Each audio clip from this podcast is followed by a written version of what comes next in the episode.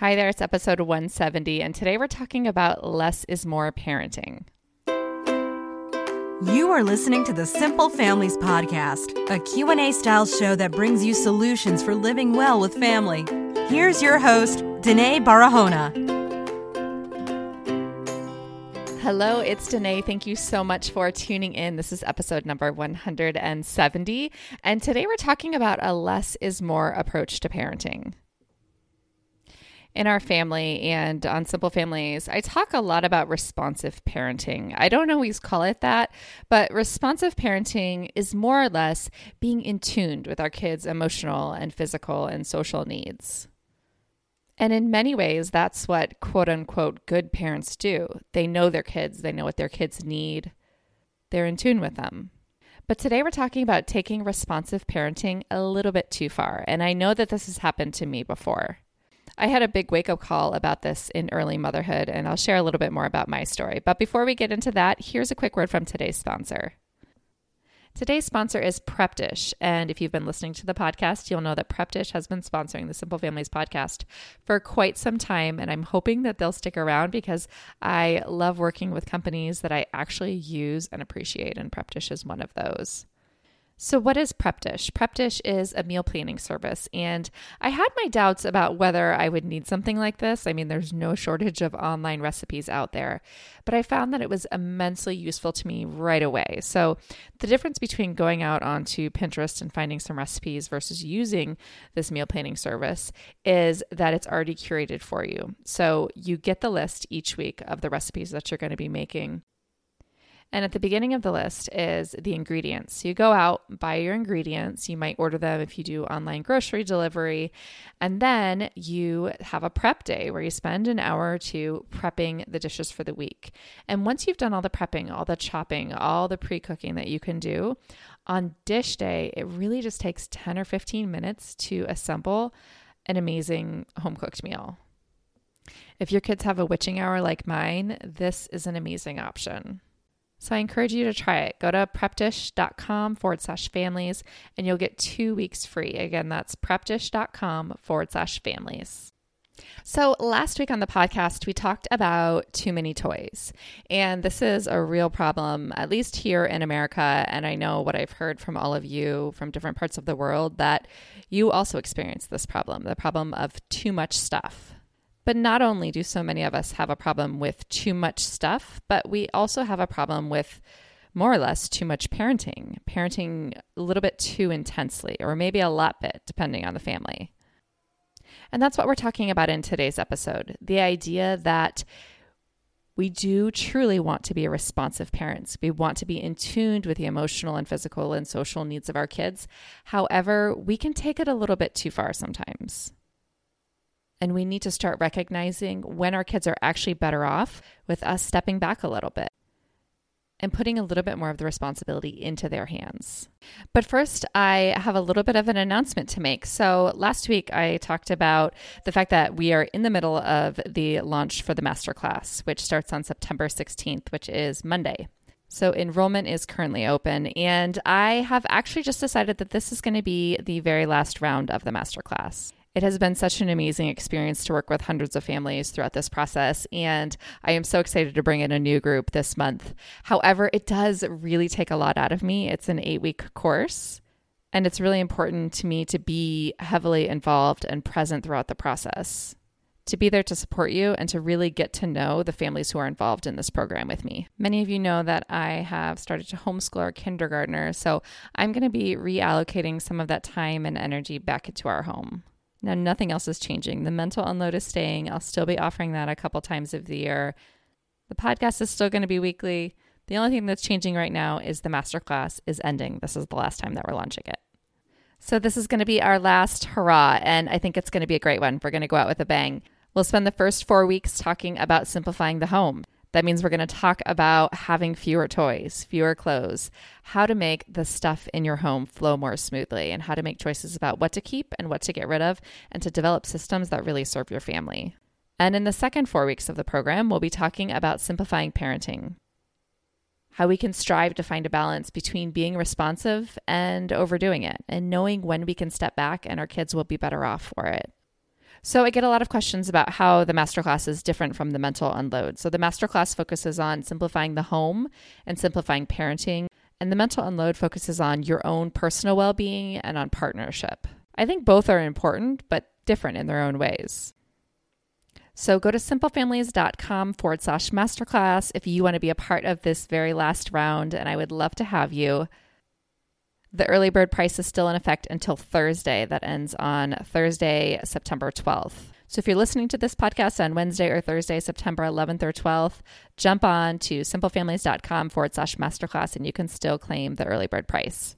I hope to see so many of you there. I wanted to share a quick listener spotlight from Lisa, and she's sharing a little bit about her experience in the program. And Lisa shared, I had little knowledge of what Simple Families was all about before diving into the masterclass. My thoughts were, it couldn't hurt. My life wasn't heading in a direction I was confident about, and I desperately wanted a change. I felt unnatural, unfocused, overworked, unsatisfied, and just plain mean sometimes. Once the lessons began, I applied my newly learned knowledge and immediately felt a positive change. I finally had direction, answers, and understanding. Life felt a little bit lighter every day. My home is a place I want to be. My children are more calm and better at playing without direction, and I feel more natural as a mom. I am hooked and determined to live a simple life with my family. Denaye, thank you for changing our lives for the better. Thank you so much for sharing these words, Lisa. As always, I appreciate hearing from you all and hearing how Simple Families has touched and changed your lives. So, for now, we're talking about responsive parenting, and I want to share a little bit of a story for you from my early days of motherhood that was a pretty big wake up call for me. So we had our first child in Montessori school for three years. So my son, who's now five, who's kindergarten age, he spent, he started when he was just before his second birthday. And his very first teacher conference when he was two, I kind of laugh when I think about a parent teacher conference for two, but I think it was good. We could touch base with the teacher. She could tell us any concerns that she had, any things that she was seeing that we might want to know more about, answer any questions that we had, yada, yada. You know what I mean. So the conference was great. She was actually one of the best educators that I have ever experienced.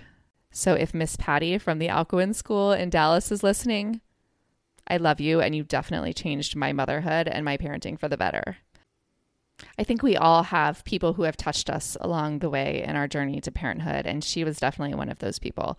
Such a calm presence and such a genuine love for her work. So we went in for our conference with Miss Patty when my son was just two. He was just turning two. And she shared a concern with us. She said that he didn't ask for what he needed. So when he needed something, whether it was a diaper change or a drink or help getting a toy out, whatever it was, he just kind of stood there and looked around. And I wasn't really expecting to hear this, and I didn't really know what to make of it at first. But my immediate reaction was, well, that makes sense because I'm a really responsive parent. During this time, our son was in school in the mornings and I was with him in the afternoons. I was finishing up my PhD, writing my dissertation in the mornings, and spending the afternoons and evenings with him. And he was my everything. I was there responding to his every need physical, emotional, you name it.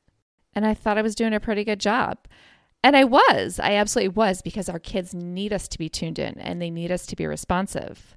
But this was also a little bit of a wake up call. Even though he was still really young, it was something that I needed to very seriously consider this idea that I had to give him the time and space to speak up for what he needed, to be able to ask for what he wanted in his life.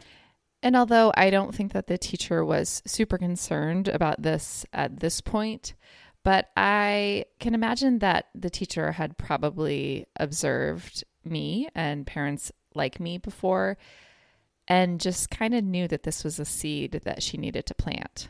So, as we know that most two year olds have very limited verbal skills, I was still very much tuned in and very responsive to his needs. But I also started to be more intentional about stepping back and about waiting and giving him the opportunity to speak up when he needed something or when he wanted something. I started to let go of this idea that I needed to be the all knowing, all seeing, omnipresent mother. I think that many of us, I know myself, I, I fell into this trap very early on.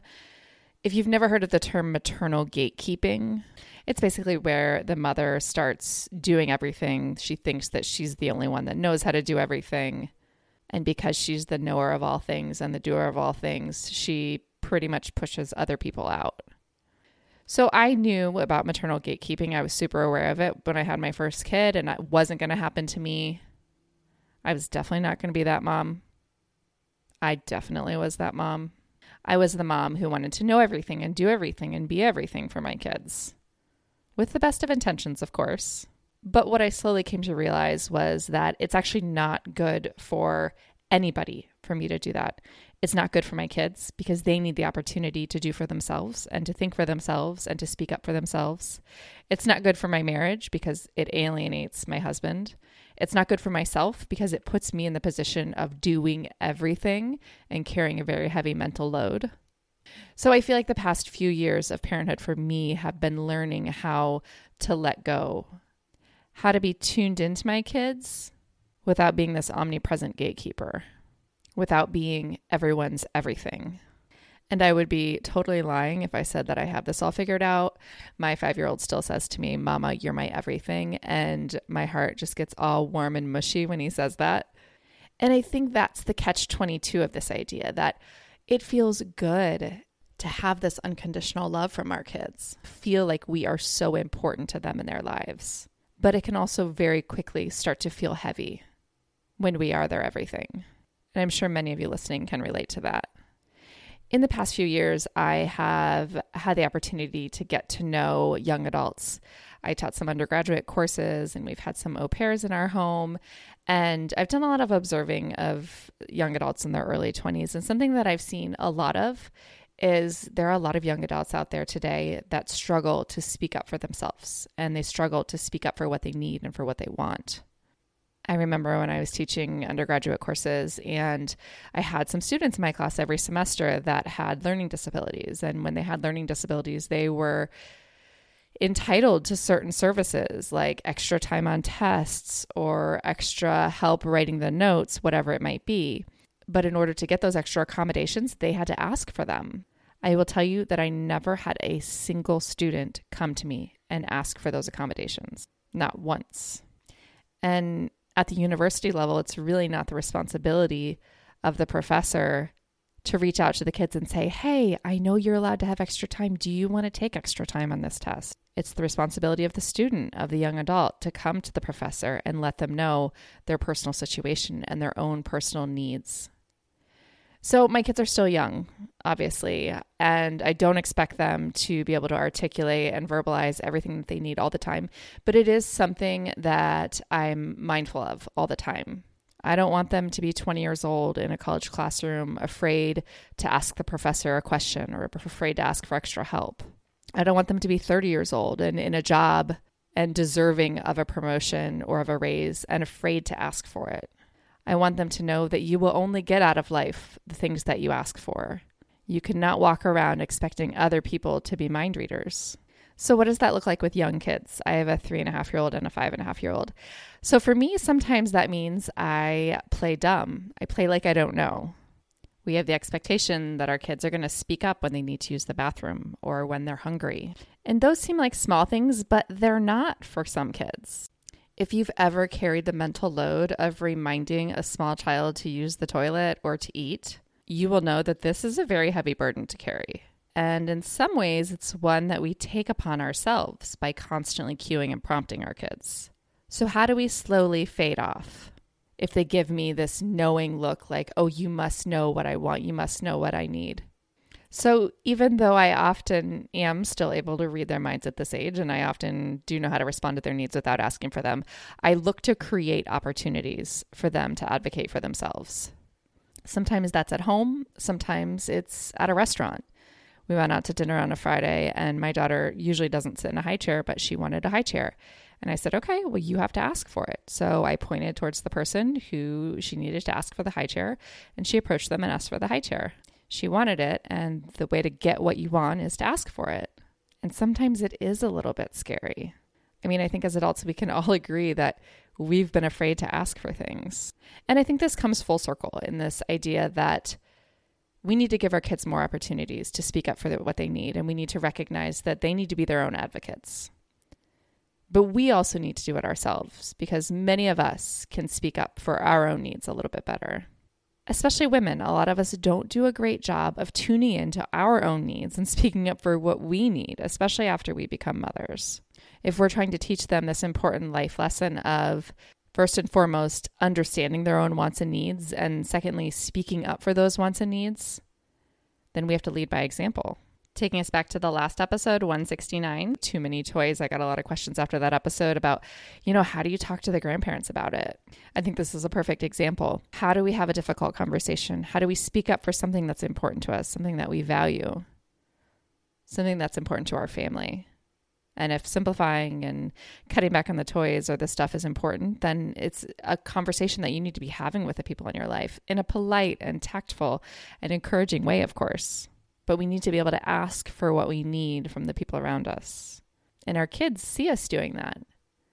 They see us recognizing our own needs and being advocates for ourselves.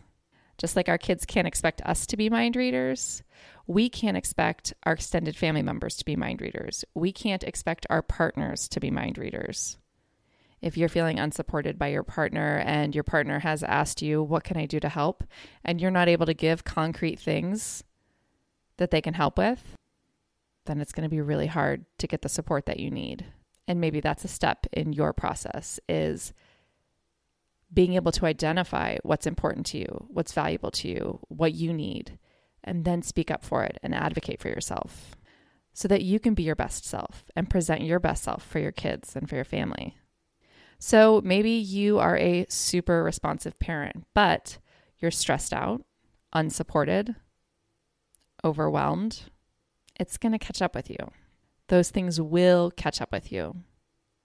And they will have an impact on your relationship with your kids, your relationship with your partner. So that's just a few thoughts on overly responsive parenting. We can be responsive parents without being mind readers. And we also need to keep in mind that the people around us are not mind readers, also, especially our partners. Because for whatever reason, we expect our partners to be able to read our minds and to just know, to just know what needs to be done. And when they don't, we get disappointed. So I hope that you can relate to some of the things that I've been talking about today and sharing and understanding that responsive parenting and being in tune with our kids is a really beautiful thing, but also knowing when to step back and let them to be advocates for themselves and to be responsive not only to our children but responsive to our own needs because that's going to make us better parents as a result. So if tuning in to your kids has made you tune out to yourself, it's time to start reevaluating. So I hope you've enjoyed today's episode. If you are interested in simplifying your family, simplifying your life, I'd love to have you join us in this upcoming round of the masterclass that starts on Monday. The early bird pricing ends Thursday, September 12th. So make sure you hop on to simplefamilies.com forward slash masterclass. I would love, love to have you join us. You can go to simplefamilies.com forward slash masterclass for all the details. Thanks for tuning in, and I will talk with you all next week.